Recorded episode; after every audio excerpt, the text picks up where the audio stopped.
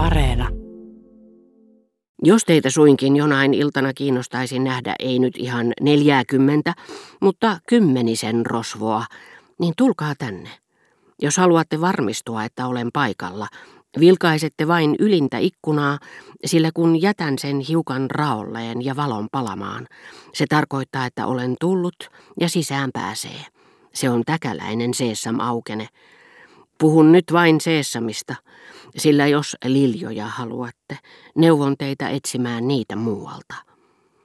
Ja rennosti kättään heilauttaen, sillä oli tottunut tuttavallisuuteen oltuaan tekemisissä aristokraattisen asiakaskunnan kanssa ja johdettuaan nuorukaisjoukkiota kuin merirosvopäällikkö.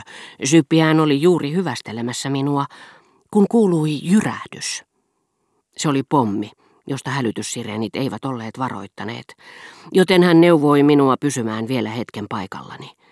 Pian alkoi sulkutuli niin voimakkaana, että tajusimme saksalaisen lentokoneen olevan hyvin lähellä, aivan päämme päällä. Kadut olivat pimenneet hetkessä. Vain silloin tällöin lensi viholliskone melko alhaalla ja valaisi kohtaa, johon aikoi pudottaa pommin. Olin aivan eksyksissä. Muistin päivän, jolloin olin La Raspellieriin matkatessani kohdannut lentokoneen, joka kuin jokin jumalolento oli säikäyttänyt hevoseni takajaloilleen. Ajattelin, että nyt kohtaaminen olisi toisenlainen ja että pahuuden Jumala tappaisi minut. Päästäkseni sitä pakoon minä kiirehdin askeliani kuin matkamies, jota tulva vuoksi vainoaa, ja kiersin ympyrää pimeillä aukioilla, joista en enää löytänyt ulospääsyä. Lopulta tulipalo valaisi sen verran, että löysin tien ilmatorjuntatykkien jatkuvassa paukkeessa. Mutta minun ajatukseni askaroivat jo muissa aiheissa. Ajattelin Zypianin taloa, joka oli ehkä jo palannut poroksi, sillä yksi pommi oli pudonnut aivan viereeni juuri, kun olin lähtenyt tuosta talosta, jonka seinään paroni de Charlie olisi voinut kirjoittaa profeetallisesti Sodoma kuten yhtä oikein aavistellen, tai jo tulivuoren purkauksen alettua ja katastrofin päästyä valloilleen oli joku tuntematon Pompeijin asukas kirjoittanut.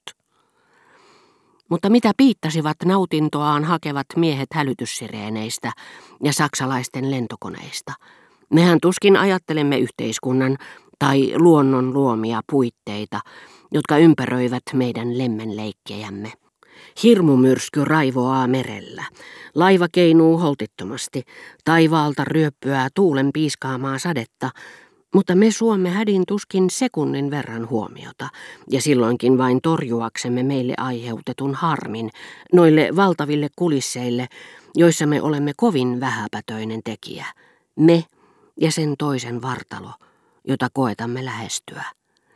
Pommeista hälyttävät sireenit eivät häirineet Sypiänin vakioasiakkaita sen kummemmin kuin olisi häirinnyt jäävuori. Päinvastoin, uhkaava fyysinen vaara vapautti heidät pelosta, joka oli pitkään suorastaan sairaaloisesti häirinnyt heitä. On erehdys luulla, että pelon määrä olisi jotenkin suhteessa niiden vaarojen määrään, jotka sen ovat aiheuttaneet.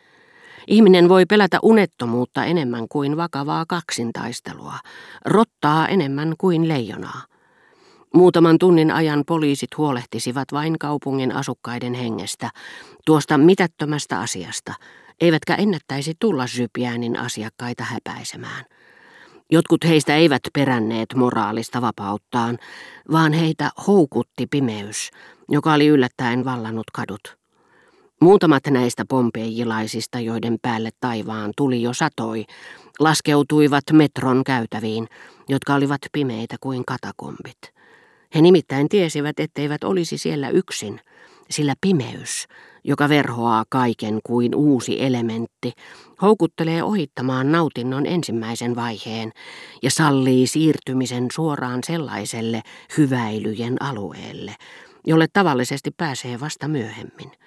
Olkoonpa himomme kohden nainen tai mies. Ja vaikka kosketuksen saaminen olisi helppoa, eikä tarvittaisi liehittelyjä, jotka voivat viedä salongissa, ainakin päivänvalossa, ikuisuuden, niin illalla, jopa heikosti valaistulla kadulla, Meidän on kuitenkin aina näyteltävä esinäytös, jonka aikana vasta silmämme pääsevät maistamaan orastavaa nautintoa, kun ohikulkijoiden ja jopa halutun henkilön pelossa saamme tyytyä pelkästään katselemaan ja juttelemaan. Pimeydessä koko teerenpeli käy turhaksi. Kädet, huulet ja vartalot saavat käydä suoraan asiaan. Ja jos tulee torjutuksi, jää verukkeeksi aina itse pimeys ja sen aiheuttamat erehdykset. Ja jos vastaanotto on hyvä, vartalon välitön vastaus, kun se ei vetäydy pois, vaan lähenee, antaa meille naisesta tai miehestä, jonka puoleen vaiteliaina käännymme, sellaisen käsityksen, että hän on ennakkoluuloton ja hyvin paheellinen. Ja se käsitys on omiaan lisäämään onnea siitä, että on saanut puraista hedelmää, himoitsematta sitä ensin silmillään ja kysymättä lupaa. Mutta pimeys jatkuu, ja uuteen elementtiin vaipuneet Sypiänin vakioasiakkaat luulevat matkustaneensa todistamaan jotakin luonnonilmiötä, tulvavuoksea tai kuun pimennystä, kun ovat päässeet etukäteen valmistellun ja paikkaan sidotun nautinnon sijasta osallisiksi sattumanvaraisesta tapaamisesta tuntemattomassa tilassa – ja saaneet pommien jyristessä tulivuoren purkauksena toimittaa salaiset riittinsä kuin pompeilaisen porttolan alla katakombien pimeydessä. Erääseen oleskeluhuoneeseen oli kerääntynyt joukko miehiä, jotka eivät olleet halunneet paeta. He eivät tunteneet toisiaan, mutta näki, että he kuuluivat suurin piirtein samoihin, varakkaisiin ja aristokraattisiin piireihin. Kaikkien ulkonäössä oli jotakin iljettävää, mikä kaiketi johtui siitä, että he eivät olleet pystyneet vastustamaan turmelevia nautintoja. Yhden valtavan lihavan miehen kasvoilla oli punaisia läikkiä kuin juopolla. Sain kuulla, ettei hän ollut alkuaan juonut niin paljon, vaan pikemminkin nauttinut nuorten miesten juottamisesta. Mutta hän oli säikähtänyt ajatusta, että joutuisi rintamalle vaikka näytti olevan yli 50-vuotias. Ja kun hän oli hyvin lihava, hän oli ryhtynyt juomaan nostaakseen painonsa yli sataan kiloon, jolloin palveluksesta vapautuu. Ja nyt hänen laskelmointinsa oli muuttunut intohimoksi, joten minne tahansa hänet jätti tai kuinka hyvin tahansa häntä vartioi, hänet löysi aina viinituvasta. Mutta kun hän alkoi puhua, huomasin, että hän oli lukenut – hyvän kasvatuksen saanut ja sivistynyt ihminen, joskin lahjoiltaan keskinkertainen. Sisään astui myös toinen ylimpiin piireihin kuuluva mies, hyvin nuori ja ulkonäöltään erittäin hienostunut. Hänessä ei totta puhuen vielä näkynyt paheen ulkoisia merkkejä, mutta kylläkin sisäisiä, mikä oli paljon hämmentävämpää. Hän oli hyvin pitkä, Hänellä oli ihastuttavat kasvot ja hänen puhetapansa paljasti aivan eritasoisen lahjakkuuden kuin oli vieressä istuvalla alkoholistilla. Sitä saattoi liioittelematta sanoa huomattavaksi. Mutta kaikkeen, mitä hän sanoi, liittyi ilme, joka olisi sopinut aivan toisenlaiseen lauseeseen. Aivan kuin hän olisi täydellisestä ihmiskasvojen ilmeiden kokoelmastaan huolimatta elänyt muissa maailmoissa – hän esitteli ilmeitään aivan väärässä järjestyksessä, näytti ripottelevan hymyjä ja katseita sattumanvaraisesti, ilman minkäänlaista suhdetta puheenaiheisiin.